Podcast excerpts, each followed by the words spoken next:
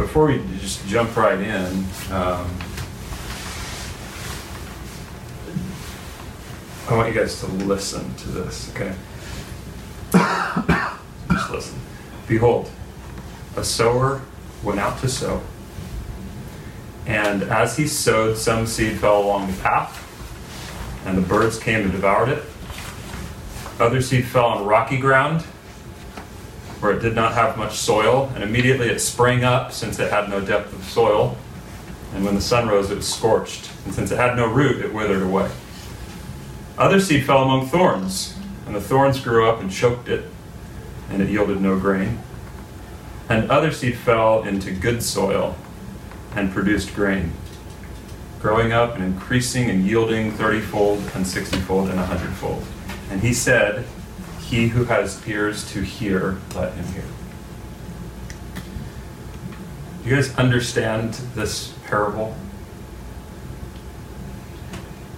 Let me explain.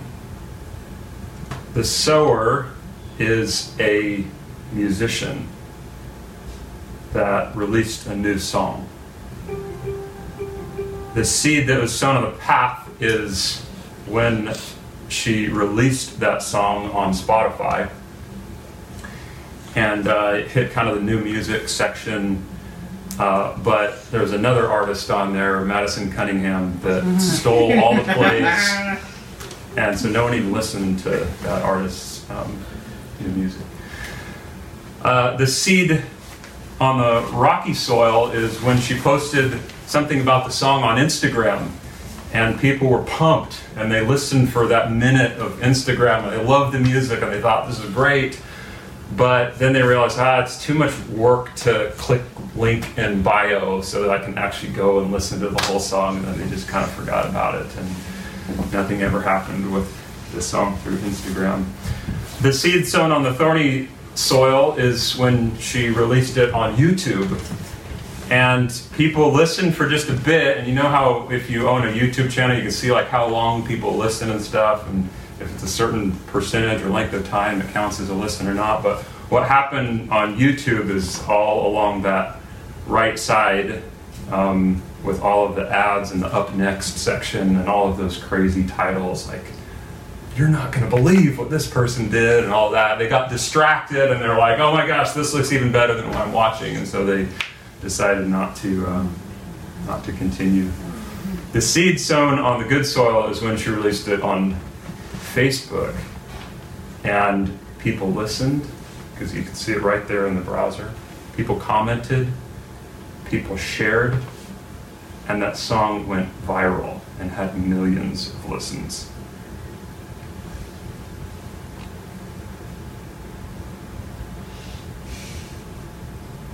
Now, what's wrong with my interpretation of the parable of the soils or the seed?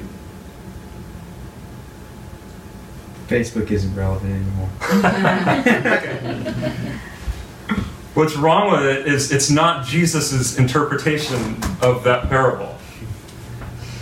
Jesus gives us insight, spiritual insight, into correct understanding and application of his teaching in this passage in chapter 4. And you can't just make up an interpretation to what Jesus wants to teach. There's only one correct interpretation, and that interpretation comes from the teacher, the one who's using it. And we're dependent on that teacher to understand what the parable or the illustration he's using means. Okay? We'll talk more about that in a little bit. Uh, the context where we come in Mark chapter 4 is, uh, as you guys know, the religious leaders, the scribes, Pharisees, um, they are not, and Jesus' family, are not receiving who Jesus is. They're not receiving his teaching. He's preaching the kingdom of God, and it's just not falling well into their lives or understanding. Others seem to be receiving Jesus' teaching. They're following him around they're looking for another miracle. They're like all around him, kind of crushing him in, but they will fall away eventually because they have no depth. They're just there for something that's on the surface that looks good, but they don't understand who he truly is. And the difference um, that we'll see tonight with all of those other groups and the disciples uh, one difference that we'll see relates to last week is that Jesus' people or God's people are those who are with him. And we're going to see the disciples with him through this understanding and teaching of the parables. Um, but people are responding all sorts of different ways to his teaching. And so he goes into some parables that maybe describe what's going on. In verse 1, chapter 4, says this And he began to teach beside the sea, and a very large crowd gathered about him. This is kind of like what it said near the chapter 3. He's teaching from boats. He got in a boat and sat in it on the sea, and the whole crowd was beside the sea on the land. And he was teaching them many things in parables. Okay, parable, just so we know, it's, I mean, I think you guys know, but it's just, it's a comparison or it's an illustration, right? We use sermon illustrations. It's that kind of thing, a parable. Um, a lot of Jesus' parables seem to be describing the kingdom of God. This is what the kingdom of God is like. We talked, I think, the first week how the kingdom of God is kind of, or second week, it's kind of hard to understand. We said maybe a good word for kingdom would be reign. The reign of God is how we might understand the kingdom of God, but it's, it's a little bit hard to understand. We don't know exactly what it looks like or if it's to what extent can we experience that now? To what extent do we have to wait? And so Jesus uses parables, illustrations to say, here's what it's like. Now, when we use illustrations, generally when we use illustrations, we're trying to help people understand, right? We're saying, here, I want to illustrate this so you can understand what it's like. That's kind of the case with Jesus' parables, but tonight we'll see it's kind of not the case with Jesus' parables. He's not always trying to help them to understand. Um, we read in verse 2 that he was teaching them many things in parables. So he's, he's using these parables to teach, but most of the people are going to walk away and they're not going to understand really what he was teaching. So what does that show? Is Jesus a bad communicator? Like his illustrations just really aren't connecting with people? He picked the wrong thing? Or maybe he wants to do something different with those parables. In verse 2 it says, And in, his teaching he said to them, Listen. That word, the other places in this passage where you see the word hear, H E A R here, is the same word as listen. I wish that the translators of the Bible would just use the same word there because it's a it's a key word in the parable, but it's the same word, akouo, I think. Um, and it bookends this the first parable, the parable that I read. It starts with listen and it says, He who has ears let him hear at the end of verse 9. Okay? So there's it's couched, this parable of the soils is couched in this word listen. Listen means it, it's not just the we're taking sound into our ear, right? Um, it's to heed, like to okay, listen carefully. He actually says two words here: listen and behold in the in verse two. Um, we know what Jesus is saying when he says listen. Uh, it's like a parent who like they're talking to their kid and they're like they put their hand on their shoulders, kind of like right on my face. I need you to listen to me, right? Because I maybe I'm not maybe I'm hearing them, but I'm just not not listening closely enough. Um, when Mary Beth and I are performing our own original music, we want people to listen. We don't want to be background music where yeah, it's kind of somewhere off there somewhere, but we want people to like hear. We put work into this. We want people to actually listen and hear. Um, when uh, Mary Beth was being checked, she told me yesterday that she this happened twice. I only remember once, but she was having her hearing checked. Um, and so she goes to the audiologist. They run all the tests and stuff and uh, because she just she she genuinely felt and still sometimes feels like now I'm losing my hearing you know maybe that's just going to be my thing I'm not going to hear well and like literally the the diagnosis that the I think audiologist gave her was that she has selective hearing. My mom tells me I have the same thing. Yeah, some of you have selective hearing. Um, so it's not that it's not that she can't hear, but she doesn't choose to hear some things, right? And probably like my nagging tone or something, she chooses not to hear it. Um, we have to choose. We have to choose to listen. Um, and Jesus is saying, I want you to listen to this illustration. Don't let it just pass over you. I want you to listen um, I'm not going to read the, that parable again. I'll read it when he goes into the explanation, verse 14. But Um, and I think that most of y'all are pretty familiar with, with that parable of the sow, sow being sown, seed being sown in many soils. Tongue twister. Um, we have a pretty easy time, us sitting in this room, kind of getting the gist of that parable. Um, but if you imagine people just hearing it for the first time, it, it wouldn't have been quite so easy to understand. In fact, imagine if the parable that, that I had, or the explanation that I had given of that parable, the musician releasing a new song, what if I had just said, I'm going to teach you guys something, and I taught you that, and at the end of it, I'm like, and so that person, then that the song went viral, and it had a million plays. He who has an ear to hear, let him hear. You'd be like, you because you're not familiar with that parable, uh, just like the original hearers weren't, you wouldn't immediately think, let's go to the deeper meaning, or what, what could he, you know, let's figure out what he might mean in this. Um, and you can imagine, like, people are listening to Jesus teaching. He's this popular dude. He's done all these crazy things. You can imagine people listening to that, um, that parable as he's teaching from the sea. And they might have gone home and had many different interpretations of that parable. Who knows what they thought they were, what they thought he meant by these different seeds being sown in different soils. Um, they, they could have walked away with many different things. Um, if I said there was a soccer player who threw a baseball from Arizona to New Mexico. Do you understand what I'm saying? And you guys would ponder that and you might come up with different explanations of what that means. Um, how do we know the correct interpretation of this parable? But we are dependent upon Jesus to explain what the parable means. So, like I said at the beginning, it's whatever he says. He's the teacher so he determines the meaning. We depend on him for that. Little side note anything that we come to in Scripture, there is a meaning for it, and it's not the meaning that I decide to put into it or the meaning that I come up with. It's the meaning that God intends to give to us. And it is up to me to seek what that is and Him to reveal that to me. Um, but there's, there's, there is a meaning, and we're um, seeking what that is tonight in this particular parable. Um, verse 10. So, so he says the parable just by uh, just in the story form. And then verse 10. And when he was alone, instead of the crowds all around him, all those around him with the 12, which this is a funny thing, it's like he was alone, but all those around him with the 12. Okay, so it was Jesus and a few other guys. Um, they asked him about the parables.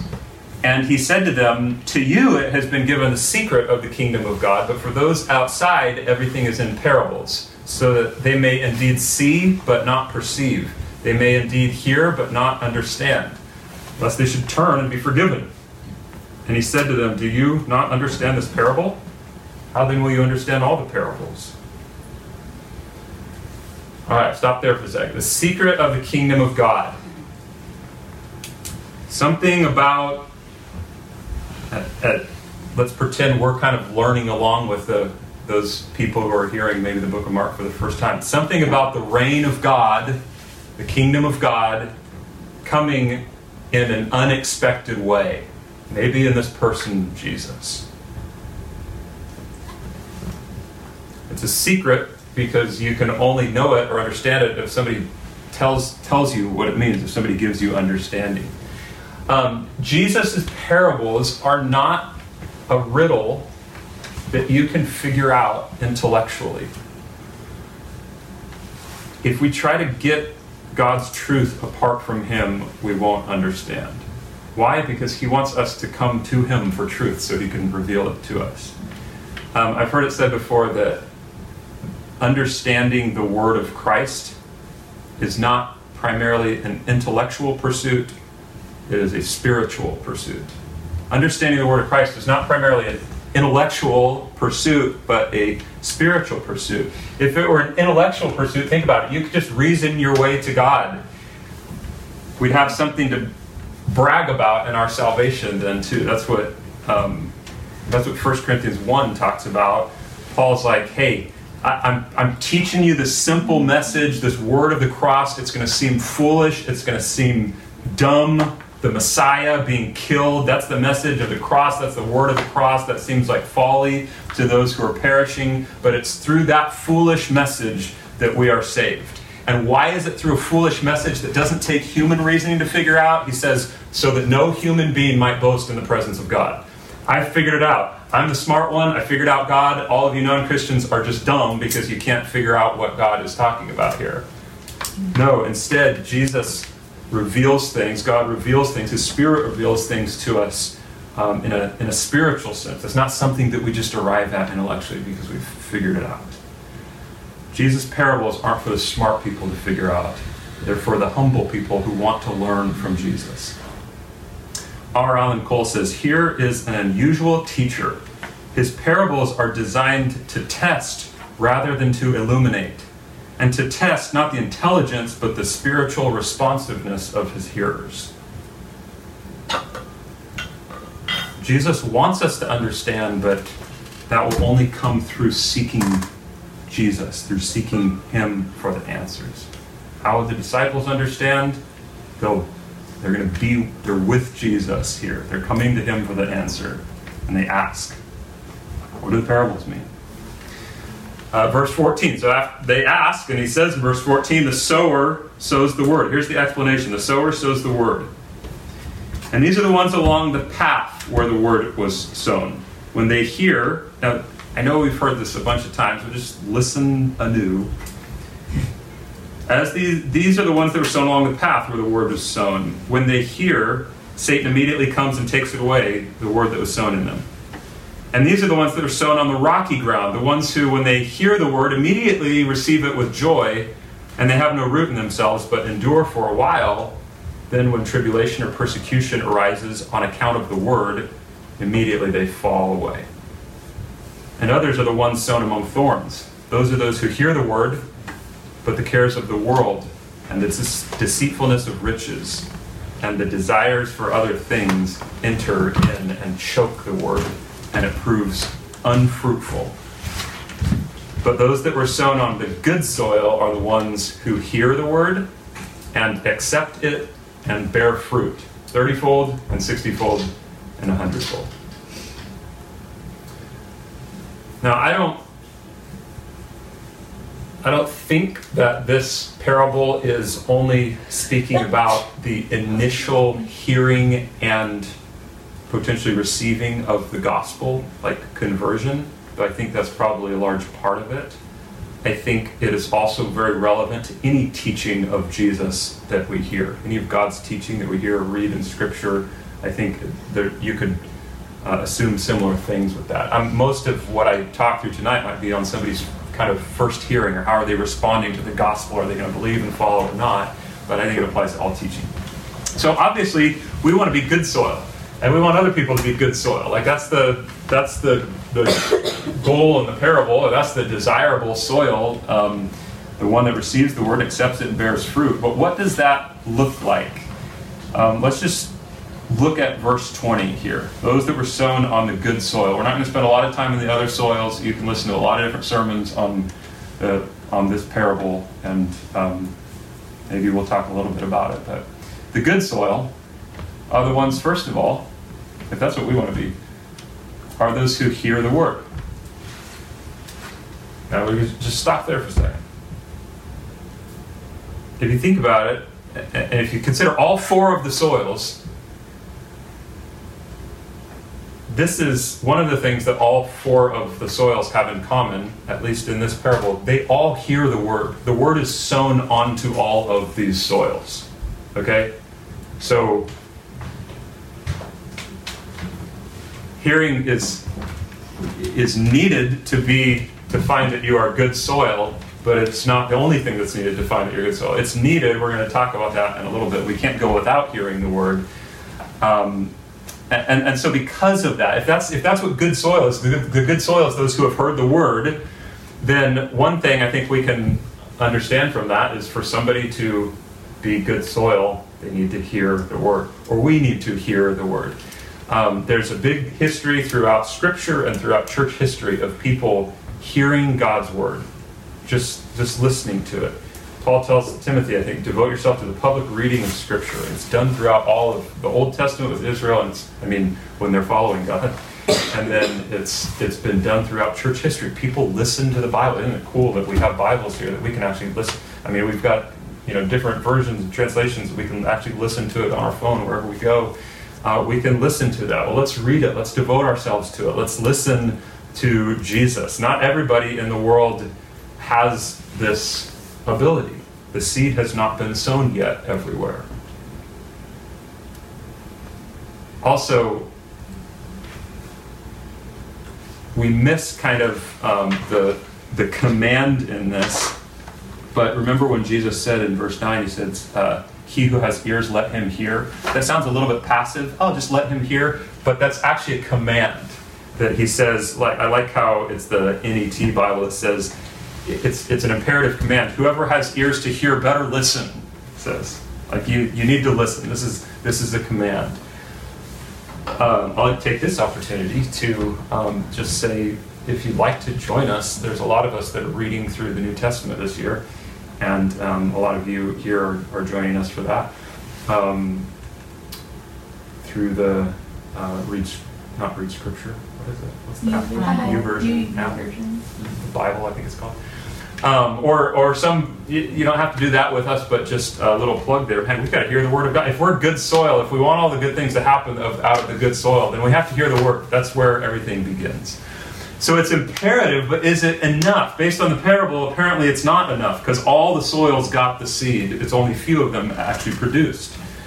But the parable ends, he who has ears, let him hear. So we know, well, the hearing, like we were talking about hearing earlier, like Mary Beth hears, but sometimes she doesn't hear. Like the hearing has to go beyond just ordinary hearing. Like he, Jesus isn't saying here, like when he originally says the parable, he's not saying, hear this cool story about a farmer. There's a farmer, he sowed seeds, and some fell here, and some fell here, and some fell here. And then it fell on the good soil, and it produced a lot of crop. Cool story, right? And everybody's like, oh, that's, you know, it's not even a good story. It's just like, oh, that's the, that's it. That, okay, so I guess you have some conflict in the middle. He couldn't grow the seed, and finally he was able to grow the seed. But it just it's not a good story. Obviously, though, it goes beyond that. It goes beyond just this obtaining of the facts or of the the, the information. It goes beyond just the intellectual. Oh yeah, I, I understand that story. I've received the information. So don't just hear the word. That's where it starts. But don't just hear it. But secondly, understand the word. You want to be good soil? Understand it. This is where the difference starts with the fourth soil from the other three. The other soils don't accept it. Do you see that in verse 20? Those the good soil are the ones who hear the word and accept it. The parallel verse in Matthew 20 um, Matthew, instead of accept, says understand. So he says they hear and they understand and they bear fruit. How can you understand the kingdom of God? How can you understand the teachings of Jesus? What do the disciples do in verse 10?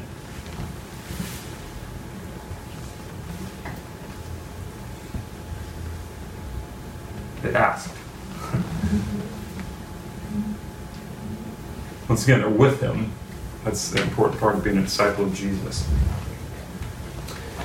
Um, man, I was struggling through this teaching, uh, just preparing this. I worked more on this. You may or may not even be able to tell, but I work more on this than most, uh, just preparing to kind of understand its meaning. And I was asking Jesus yesterday and today what to, to give me understanding because I was struggling to uh, to understand um, not not just this parable, but we're going to briefly read another two parables too. Um, but isn't that where Jesus wants us to be? If we want to hear and understand, then He wants us to seek Him and to seek. Well, what is if what does this mean? Well, I'm gonna have to go to Jesus to find out what this means. So just a good practice when you're studying Scripture, when you're listening to Scripture, be prayerful in it. Um, or if you're if you're telling somebody else, if you're sowing the word in somebody else's life, pray that they would receive understanding from Jesus. Pray that they would seek to know the truth and what God is actually saying. Pray we're dependent on Jesus. This isn't an intellectual endeavor, this is spiritually given to us and it's spiritually given to other people. Another way I think that we can seek, well, what is what is this mystery? How can we understand is to to utilize what Jesus gives to his church with people that are gifted in knowledge of God's word and wisdom, with teachers. Like that is Jesus giving understanding to his word. Now, it's not going to be perfect coming out of my mouth or anybody else's mouth who's who's teaching the word of God, but that is a vehicle that he uses as we're asking him, give me understanding. Well, I'm going to talk to Eric. Or yes, th- just three hours ago, four hours ago, I was talking to my friend Christian at Cornerstone Church. I'm like, what am I doing? What does this mean? I'm having so much trouble. I'm asking, in essence, I'm, I'm asking Jesus as I'm seeking an answer through who Christian has given as a resource, or Jesus has given as a resource to our church and, and Christian and other, other people. Depend on Jesus to provide meaning. Remember the Pharisees a couple weeks ago? Uh, Austin was teaching. They wanted to give definition and meaning to the law, the Sabbath, fasting, miracles, who Jesus is. And Jesus, in essence, there, what he's doing is saying, Nope, I alone can perfectly define the meaning and the purpose of these things. They're meant to find out that meaning through Jesus, and they were trying to do it outside of that. You guys see a lot of people wanting to do this sort of thing, like wanting to find meaning uh, wanting to find their own meaning for the Bible. Like it's, I've noticed like people people treat the Bible like um, because it's a spiritual document or because there's a little bit of artistic language in here. There's some poetry and apocalyptic writing. Because it's some of those things, people then all of a sudden throw out meaning out the window or what maybe God intends to say in His Word, and they say, "Well, we, we can't know. It's artistic. It's it's spiritual. So I can come up with whatever whatever meaning I want for it to say." Isn't that what we can do? It's like, no, you don't even do that with the poetry that you read. You try. You spend hours in your English lit class talking about a poem, not figuring out exactly what this means to me, but you're trying to find out what the writer of the poem wanted to say through these words, right? Can we give Scripture the same like um, the same treatment, at least as that. So, yeah, I see a lot of people trying to make their own meaning out of Scripture and not going to Jesus for the meaning. But the teacher, Jesus, has a purpose in what he's teaching, and sometimes he teaches in parables so that you have to depend on him to understand his teaching. He doesn't lay it out there flat for you so that you might think you have come up with it, but he actually says, No, you're going to have to work at this and you're going to have to come through me and understand through me. And that's exactly what I think he's doing with this parable. Mm. The result of those two things, I hear the word and I gain understanding from the Lord, is the last evidence then of good soil. What's the last thing that happens in verse 20? They hear the word and accept it, and what? They bear fruit. They bear fruit. Come on in. Hello. Um, come in. There's a couple of seats over here. So that's the.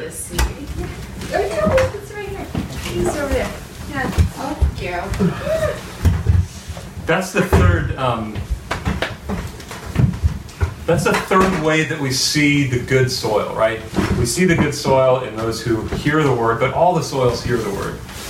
We see the good soil in those who understand the word as they understand through Jesus. But thirdly, they bear fruit. So what I'm gonna, my the way that I'm going to describe that is hear the word, they understand the word, they do the word. Okay? Truly hearing God's word and truly understanding God's word means then that you begin to do what it says. Otherwise, you're not quite understanding that understanding that we read that the Israelites didn't have, even though they were hearing, but they couldn't understand. That word means to kind of put the pieces together. And not just put the pieces together intellectually, but put the pieces together where you're like, aha, this makes me move towards something. It moves you. It's not just a cognitive, I figured this out, but it's it's volitional. Like it makes me want to go out and, and commit because I understand that now I'm going to do something. I think there's, I mean, you guys know this. I think there's an epidemic in the Western church. Maybe you've seen this, a lot of the Western church anyway, that says as long as you understand, as long as you have the knowledge, as long as you've sought Jesus and you understand what's being said, then that's good enough. You're the good soil because you understand it. Leaving out the whole thing that don't truly understand God's word is then to begin to do it. Otherwise, you haven't understood it. It's like, clean your room. Do you understand me? Yeah, I understand, Mom. You don't clean your room. You didn't understand me. I told you to clean your room. If you think about it, the very purpose of sowing seeds to begin with, you don't have to be a seasoned farmer to know this. The purpose of sowing seeds in the first place is that you would have fruit come from your crop. And I, from what I understand, in reading tenfold would be successful. But in this parable, what the sower receives back is 30, 60, 100 fold, which is way more than expected. It's more than you could expect to happen naturally. Mm. There's a lot of fruit that comes out of good soil. Uh, Jesus says in John 15, 8, By this my Father is glorified, that you bear much fruit and prove to be my disciples. You want to show that you're a true disciple, you want that to be revealed in you, that you're a good soil, then you bear much fruit. In fact, in the parable, uh, as Matthew or Luke puts it, with the thorny soil, there's actually a little bit of growth that happens there, but it's the word for it is like this fruit that's real small and undeveloped. Like it's just this, it hasn't quite finished the job of becoming fruit. But what he's saying in the good soil is it produces way more fruit than you could ever expect naturally. And I want you guys to think about this what is what is the fruit? Like, give me some example of what is the fruit that might come out of good soil. What do you think?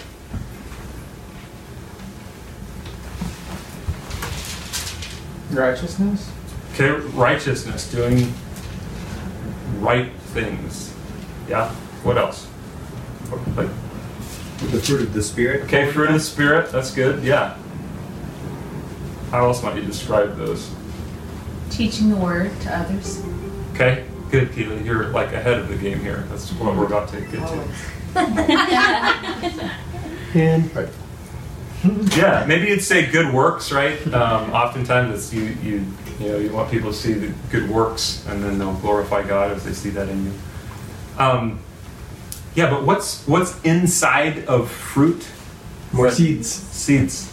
There's more seeds in the fruit seeds, that initial seed produces more seeds in uh, in the fruit. You know, some like an avocado, each avocado fruit has one seed in it, right?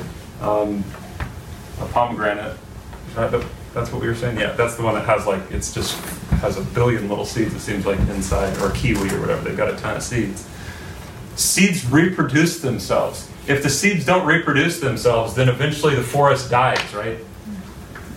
So the soil is not just understanding, like you have this growing green kind of stagnant plant that looks a little bit healthy, but it's missing its fruit, but, but it's, it's propagating. It's like passing along more life through its seeds to new plants. So in time, the seed that was sown in you produces fruit, or ought to produce fruit if we're good soil.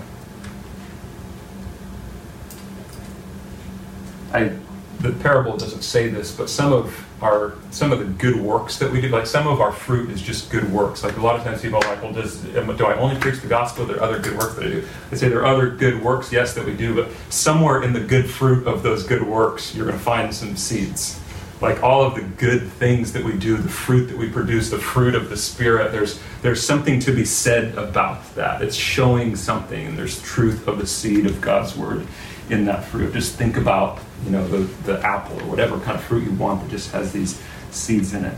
And so if a, if a fruit, last step, a fruit is meant to, or has seeds, if a, a seed is sown, it's meant to produce fruit, and the fruit has seeds, what is a seed meant to do? Besides some seeds that you eat for nutrition. Make, plant it again in the ground so that it would grow more food, and the process starts all over again. Let's look at verse 21. He said to them, A lamp is a lamp brought in to be put under a basket or under a bed and not on a stand? For nothing is hidden except to be made manifest, nor is anything secret except to come to light. If anyone has ears to hear, let him hear. And he said to them, Pay attention to what you hear. With the measure you use, it will be measured to you, and still more will be added to you.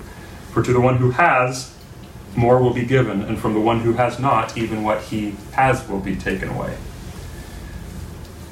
Stop there. Jesus didn't come into the world to put his word in you, his light, so that it will never be seen. He hides the word in your heart to grow and to increase and to yield and to be shown off in your fruit, to be made manifest, to, and to reproduce seeds. And what he gives you, verse 24, I think, says you better use. Now, faithfully using what he gives us in the gospel and the seed does not mean converting people to Christianity, to Christ. Hmm. What is our responsibility? Spread seed. To spread seed. So I, I think I was telling you this, Clayton. Um, in our uh, a church that Mary Beth and I were involved with before, I remember the pastor was preaching through this, and he had us all memorize one verse in particular, and you're going to memorize it right now. It's going to be really easy, I promise. Five words, okay? And it's easy to remember. It's Mark 4.14. It's 4.14, come on. Yeah, that's, you guys got that part? Mark 4.14? Repeat after me. 4:14. Okay, yeah, good. The sower, just repeat this after me. The sower sows the word. The sower sows the word. Oh my gosh. You just memorized Mark 4.14. Believe that? Your first verse, Jake. Yeah. That and Jesus wept. Jesus wept. That's two. John 3.16, surely you have. You got John 3.16. You got that one. The sower sows the word. Mark 4.14. Okay? Uh, I remember having that drilled in my head. Um, and you think, well, isn't the sower Jesus? Like, isn't this what Jesus is doing? He's sowing the word. Well, yeah, but but he puts that in you to be passed along or to propagate. So, how do we make sure to be faithful? We don't make the plant grow, we sow the word. The sower sows the word. It doesn't stay hidden, it comes out of us in our fruit, and then we become a sower and we sow the word. I want to give you guys just three things to keep in mind as sowers of the seed. Okay, these are really important. I hope they're encouraging and they take some of the hopefully they give us a relief. They take some of the burden off of what we sometimes feel in sowing the word or spreading the word of God. Three things to keep in mind as sowers of the seed. Number one, in sowing the word, we don't guess the soil, we just sow. We don't guess the soil. We don't guess what type of soil we're going to be sowing on. We just sow.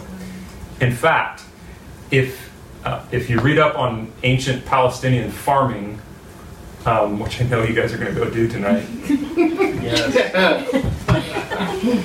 sowing actually this is different than our farming, our modern farming. Sowing actually comes before plowing. So we think you plow up the soil and then you put the seed on it now that this soil's been tilled or whatever. But they would sow everywhere, even on the little path that people had walked on and been trod down.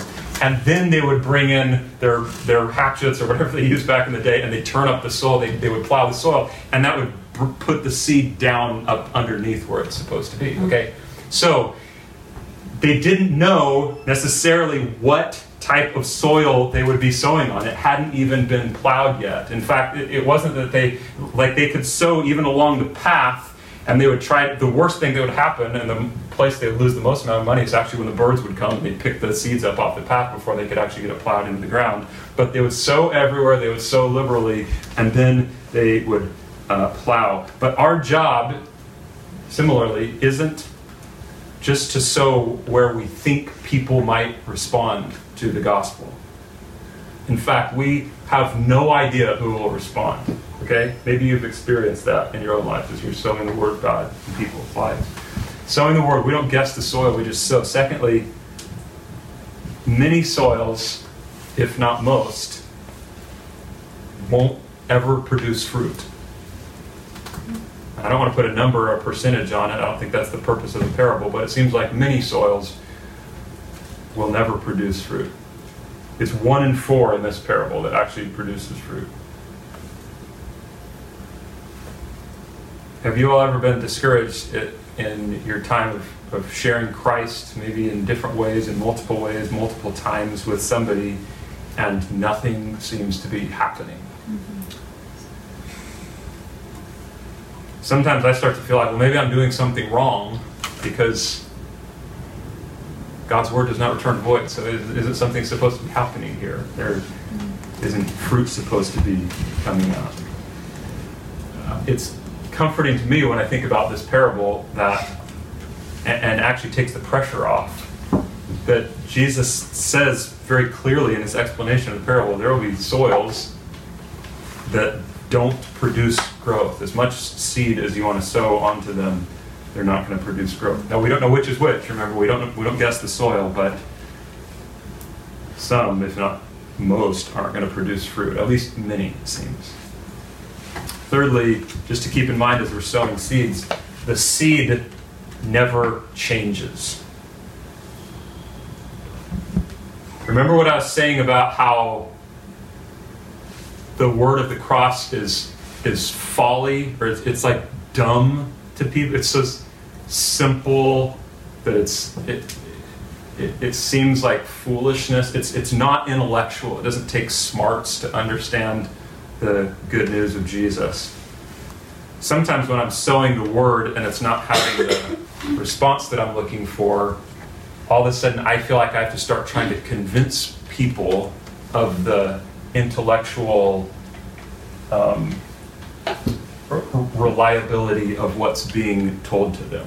Like, here's why, here, here's all of my apologetics arguments, here's why it's actually smart to believe in Jesus. Like, if you're really smart, you'll believe in him.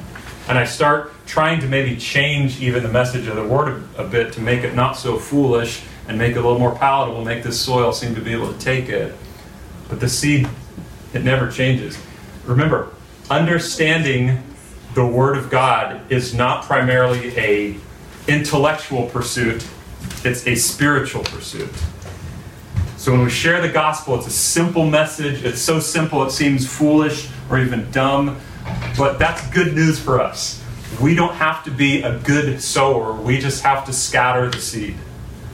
The only difference, if you look at the parables, the only difference in, in the four different things that happen, it's not the sower himself or herself, it's not the seed itself, that doesn't even change. They're sowing the same thing. It's only the condition of the soil that matters, which we don't know. So we don't change the word, we just sow the word, we put it out there, and we sow more of the word.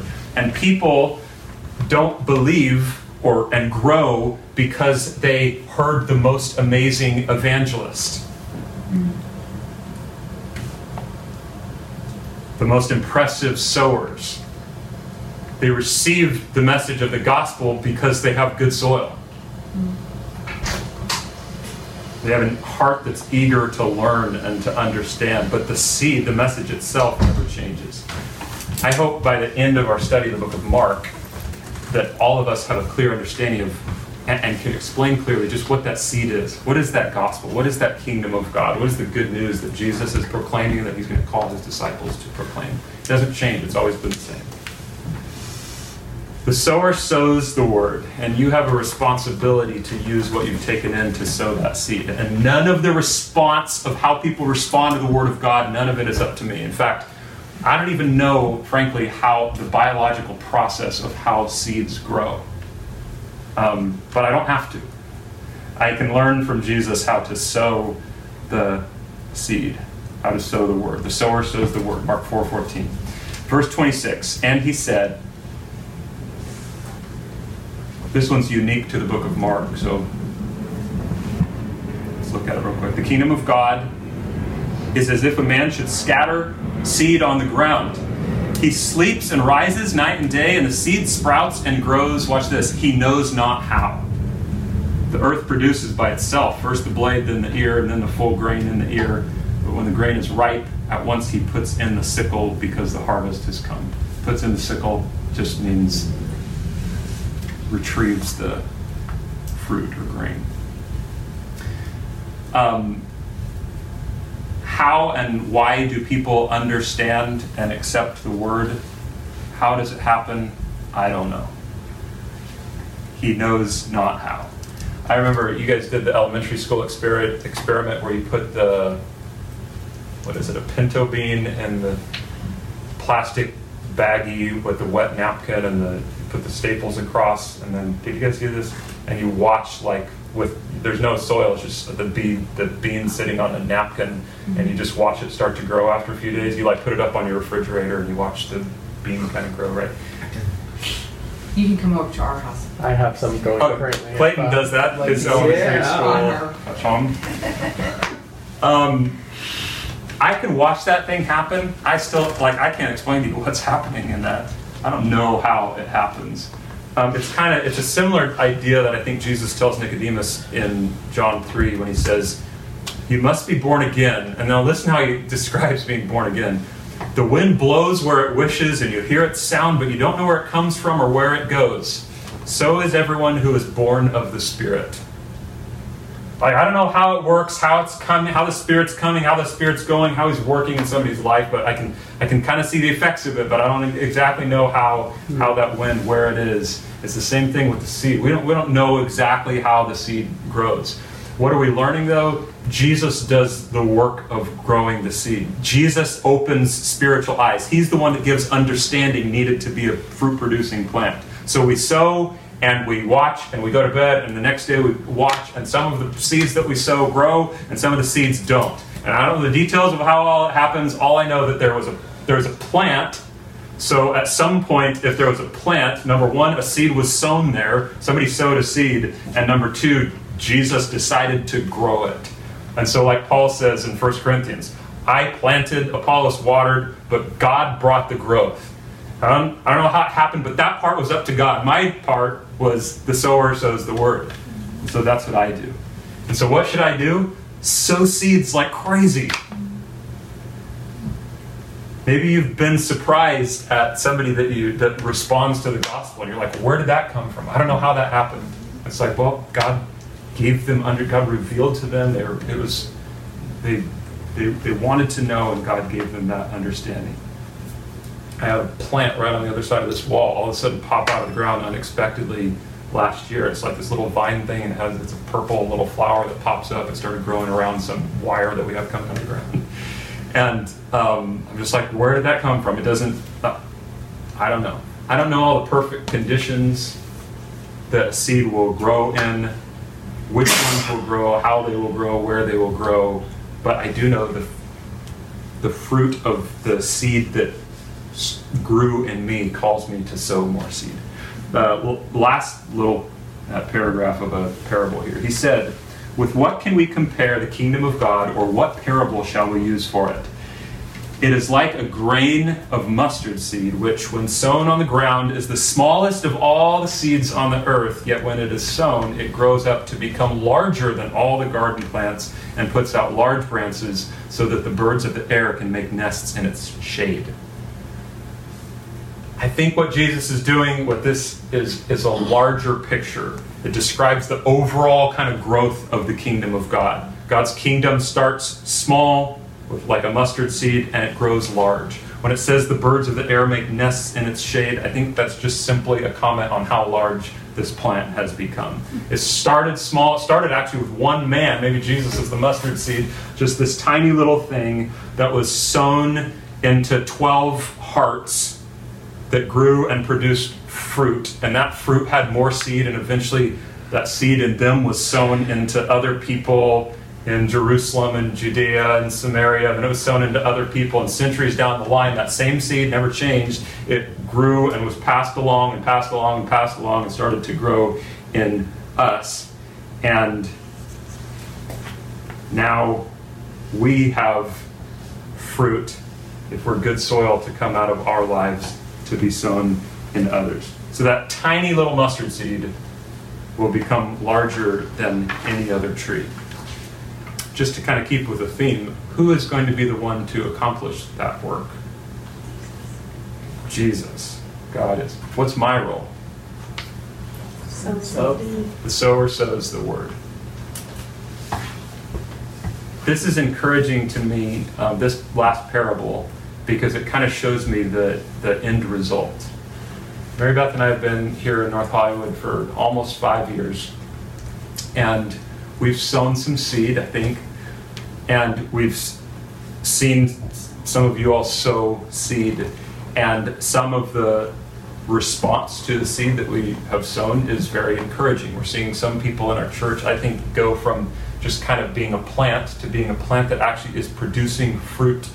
I think that's good. I remember shortly after we started, there was a person that started with us that's like, I've never, until this point, I've never actually like shared my faith, or I've never opened up to somebody about my faith, or told somebody what good work I'm, whose name I'm doing this good work in. Like, yeah, okay, you're, you're producing fruit now. Like that's you. You're under. You're truly understanding what what Jesus wants you to do as somebody who has received the seed into your heart. But we've also seen other responses. We've seen the response of the seed that falls on the path, and the seed that falls on the rocky soil, and the seed that falls among thorns. And we sow and sow and sow with some people, um, and it's discouraging, right? When there's no response. But this parable encourages me because it shows me the bigger picture that God's kingdom will and does grow. It starts small, but it is growing. Ultimately, I don't know how the seeds that I'm sowing are landing. And honestly, here in Los Angeles, people don't live here for real long. A lot of people, they move around so much. I don't know what's happening with the seeds that we're sowing. Some people who stick around for a few years, maybe we can see a bit of what's going on. But one day, when the harvest comes, like the last parable talks about, verse 29, we will know.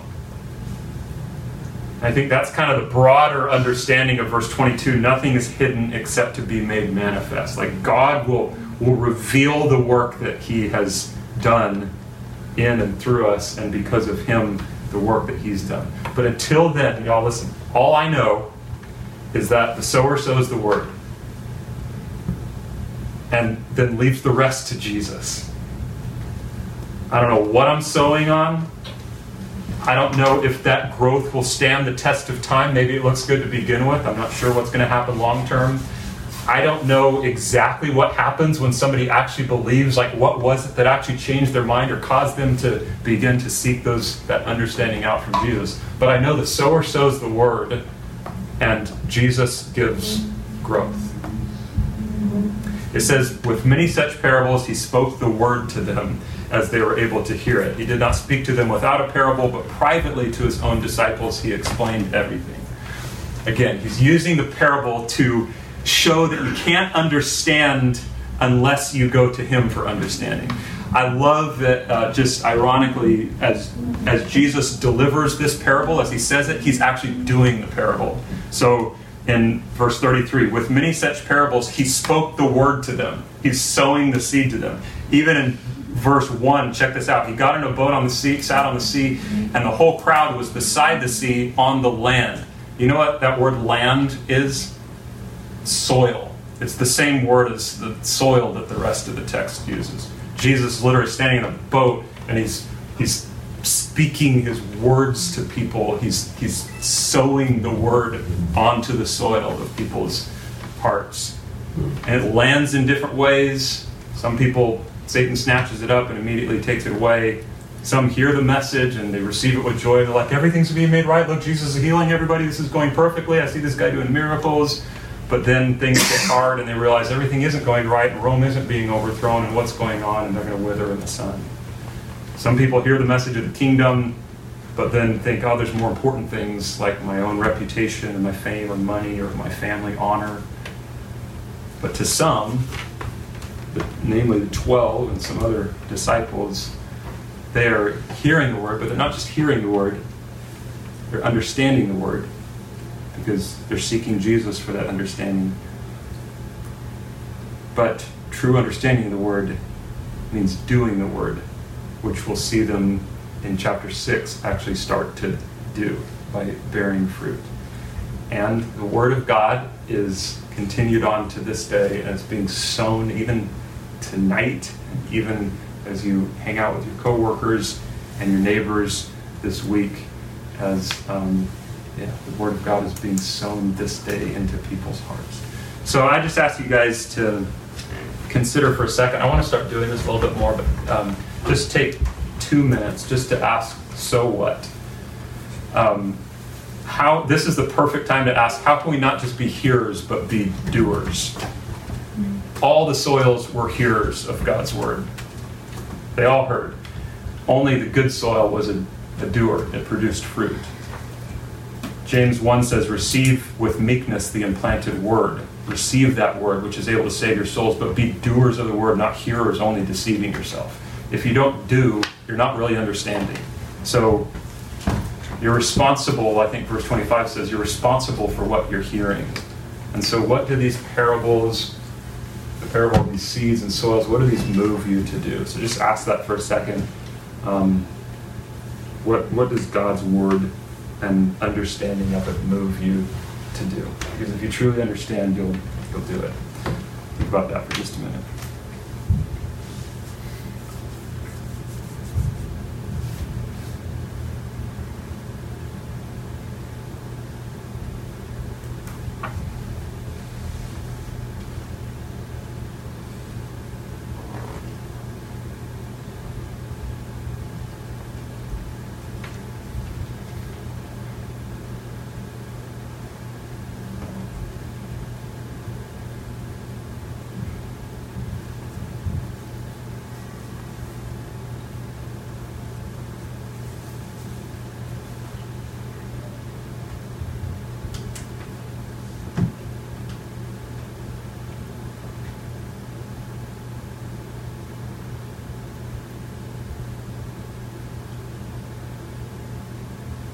All right, anybody remember the memory verse? Sower sows sows the the word. word. Mark 4:14. Cool. Let's pray. Father, I ask that you would um, help this um, teaching to sink deep down into our hearts, not to hold on to, but to uh, move us to action. We do want to come to you for understanding. Gus, there's a lot in this passage that we didn't even look at that um, that we need. Uh, we could use further explanation of. That's hard to hard to grasp. Um, God, I ask that as we come to your word, we would seek you for understanding, that your spirit would open our eyes, that your spirit would open the eyes of the lost people around us to be able to understand.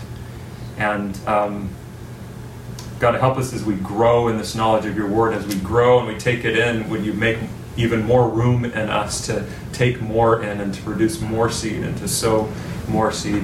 Um, and God, I ask that you would help us to trust you. I hope you help that. I ask that you help us to be faithful in sowing the word, a lot of it, and bearing a lot of fruit. Hopefully, like those pomegranates with a hundred seeds in them. Um, be faithful to sow those. Help us not to be discouraged, Lord, but to trust that you will provide understanding to those whom you will, who desire it. And um, we'll give you the praise for the work that we see you do, even when we don't know exactly how you're doing. I pray this in Jesus' name. Amen.